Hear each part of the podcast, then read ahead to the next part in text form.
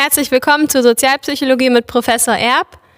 Ich habe zum Einstieg eine kleine Geschichte mitgebracht. Und zwar fährt ein Autofahrer die Straße entlang und fragt eine Polizistin, ähm, kann ich hier wenden? Dann sagt die Polizistin, ich hoffe, dass Sie das können, aber Sie dürfen das nicht. Hier ist eine durchgezogene Linie. Und warum das witzig ist, das zeigen wir jetzt in dem Video.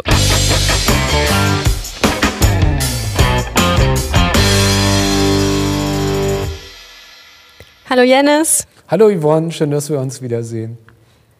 Ähm, wir haben ja eben schon den kleinen Witz gehört. Jetzt ist die Frage, warum ist denn das eigentlich überhaupt witzig? Warum das witzig ist? Ja, ja, ja ähm, ich, äh, dahinter steckt etwas, was man die Konversationsregeln nennt im Alltag und die werden hier verletzt in diesem Witz. Also äh, es ist nicht immer genau das gemeint, was gesagt wird. Das ist sozusagen der Witz an der Geschichte. Und wir kennen das an vielen Stellen im Alltag, das passiert ständig.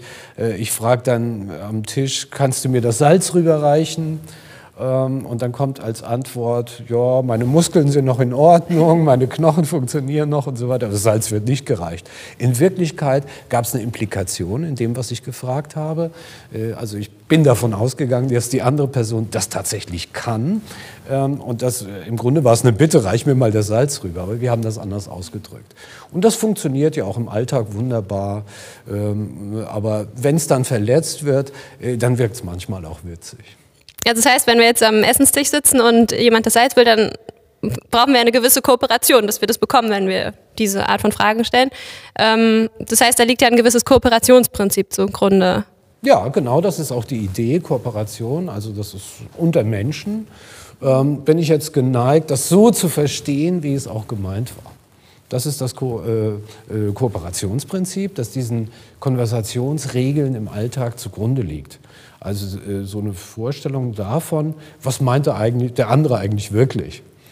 Äh, und das verstehe ich dann auch fairerweise richtig und gut. Und ähm, äh, typischerweise wird da jetzt auch kein Witz draus gemacht. Ne? Also, ja. Ab und zu mal. Aber. Ja, wie klar, aber das ist dann so, dass die, na, ab und zu mal, dann kann man auch drüber lachen und so weiter, aber äh, im Prinzip im Alltag verstehen wir das so, wie es gemeint ist. Ähm, möchtest du noch mehr Kaffee? Dann sage ich nein. Und wenn äh, jemand fragt, möchtest du keinen Kaffee, sage ich auch nein. Was im Grunde ist unlogisch, ja, weil ich zwei unterschiedliche Fragen jedes Mal mit Nein beantworte. Aber äh, der andere auf der Grundlage dieser Kooperation versteht natürlich in beiden Fällen ist richtig, äh, dass ich jetzt keinen Kaffee mehr mag. Das sind so schöne Beispiele aus dem Alltag. Ja. Und du sagtest ja Konversationsregeln. Anderes Wort dafür sind ja, ist ja, sind ja Maximen, also Konversationsmaxime. Und da gibt es ja vier Konversationsmaximen. Die erste ist die äh, Quantität.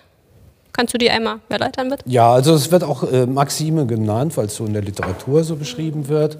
Äh, Konversationsmaxime oder Regeln ist eigentlich auch ein guter Begriff. Ähm, äh, und diese Theorie soll dann auch beschreiben, wie das im Alltag funktioniert.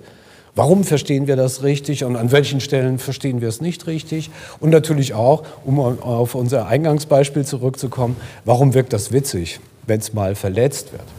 Ähm, ja, die Quantität, ähm, da geht es nun darum, dass man eigentlich nicht mehr sagt als notwendig, aber auch nicht weniger sagt als notwendig. Wenn du mir jetzt im Interview eine Frage stellst, äh, dann erwartest du dann doch äh, mehr oder weniger die konkrete Antwort auf diese Frage. Äh, jetzt weiß ich aber von mir, und ich höre das auch manchmal auch von den Zuschauern, vielen Dank, ähm, äh, dass, dann, dass ich vielleicht mal ausschweifend werde, weil mir noch irgendwas einfällt, was ich dann unbedingt loswerden möchte und so weiter. Ähm, das wäre dann so eine gewisse Verletzung dieser ähm, Maxime der Quantität und es wäre natürlich auch eine Verletzung der Maxime der Quantität, wenn ich überhaupt nicht antworten würde. Das wäre dann der Extremfall, ne, dass ich einfach viel zu wenig erzähle äh, und die Hälfte weglasse und so weiter. Ja, das ist die Quantität. Genau. Dann haben wir noch die Qualität, Maxime der ja, Qualität. Also die, Qua die Qualität bezieht sich darauf, dass das, was gesagt wird, auch stimmt. Da passen wir in unseren Videos natürlich auch gut auf, dass wir mhm. jetzt die, na, die Wahrheit sagen. Was heißt die Wahrheit? Im Alltag würde man das die Wahrheit nennen. Bei uns so äh, mehr oder weniger so den neuesten Stand möglichst der äh, Literatur und, dem, was, äh, und von dem, was man darüber weiß. Also die Wahrheit sagen. Man kann die Wahrheit auch verletzen indem man absichtlich lügt. Ähm, äh, da gibt es ja viele Beispiele. Ja, gibt es viele Beispiele ja. zum Lügen. Wir haben ja auch ein Video da, äh, auf dem Kanal auch schon zu dem Thema Lügen. Ähm, wer lügt am meisten und so weiter. Aber jetzt will ich die Quantität nicht auch wieder verletzen und etwas über, na, ne, etwas über äh, Lügen erzählen. Also das ist sozusagen die Qualität. Wir gehen davon aus, äh, dass das, was gesagt wird, tatsächlich auch stimmt. Okay, das ist die Qualität. Dann haben wir noch die dritte Maxime ist die Maxime der Relevanz und Relevanz sagt nichts anderes, als dass das, was gesagt wird, tatsächlich auch zum Thema gehört. Na, also in Island kann man keine Bananen anpflanzen, weil es da zu kalt ist. Also habe ich jetzt die Relevanz verletzt und äh, was haben die Bananen auf Island damit zu tun, äh, über das wir gerade sprechen? Das habe ich jetzt absichtlich mal gemacht als Beispiel dafür. Also wenn ich jetzt innerhalb unseres Videos gerade äh, davon rede, äh, dass man äh, in Island keine Bananen anpflanzen kann, dann habe ich diese Maxime verletzt. Ähm, das ist keine, keine relevante Information. Also auch das erwarten wir im Alltag, ähm, in der Konversation, im Gespräch mit anderen, äh, dass äh, das, was gesagt wird, irgendwie zum Thema passt. Und wenn es nicht dazu passt, dann geben wir uns auch große Mühe, jetzt als Zuhörerin oder als Zuhörer, das irgendwie passend zu machen. Wir überlegen dann, was, was meint er denn jetzt damit? Ne? Und äh, was hat das jetzt, äh, was haben jetzt die Bananen auf Island mit der Konversationslogik zu tun? Ganz genau. Genau, und dann haben wir noch die letzte Maxime, die vierte, die Maxime der Modalität oder des Stils. Ja, also äh, des Stils oder der Modalität, wie man das sagt, äh, zum Beispiel Mehrdeutigkeit vermeiden, indem wir dann etwas sagen, was nicht mehrdeutig ausgelegt werden kann. Ähm,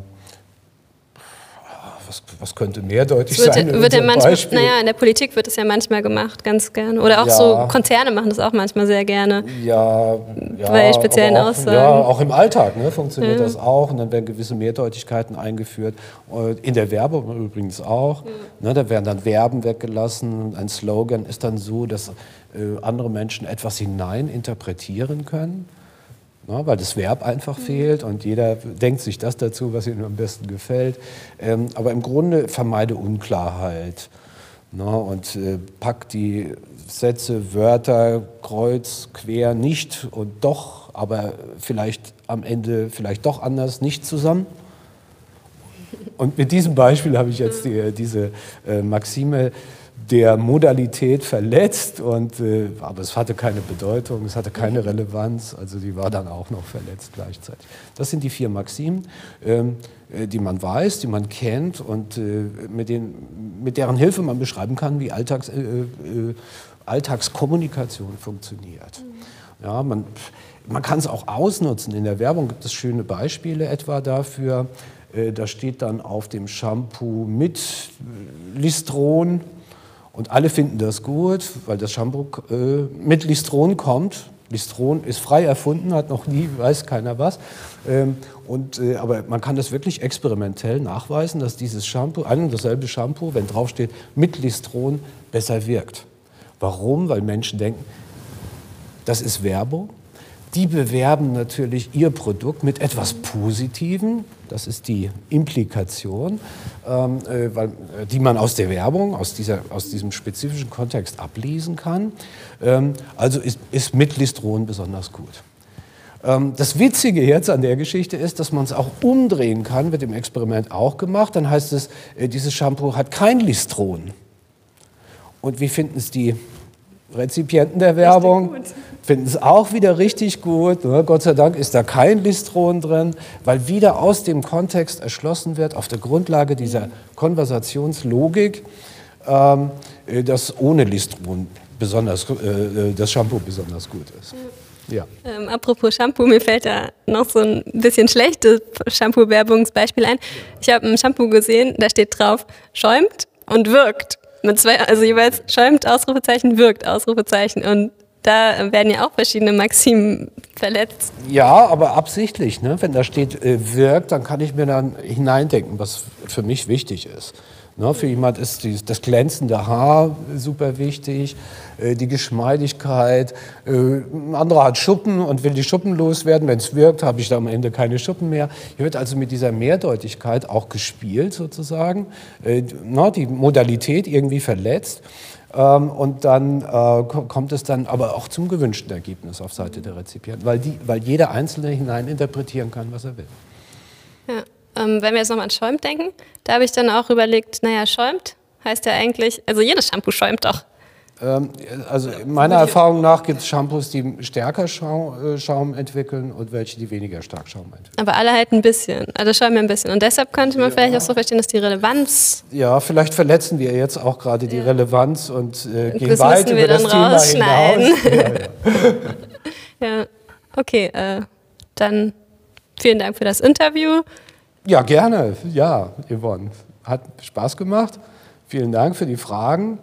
Ähm, ja, und Ihnen zu Hause, wenn es Ihnen Spaß gemacht hat, und das meine ich jetzt ernst und ist keine Konversationslogik, lassen Sie gerne einen Daumen für uns da. Wir freuen uns über jeden. Abonnieren Sie den Kanal. Es gibt vieles Interessantes aus der Sozialpsychologie. Und äh, wenn Ihnen was einfällt zu dem Thema, schreiben Sie es auch gerne in die Kommentare. Auch darüber freuen wir uns sehr. Bis zum nächsten Video. Música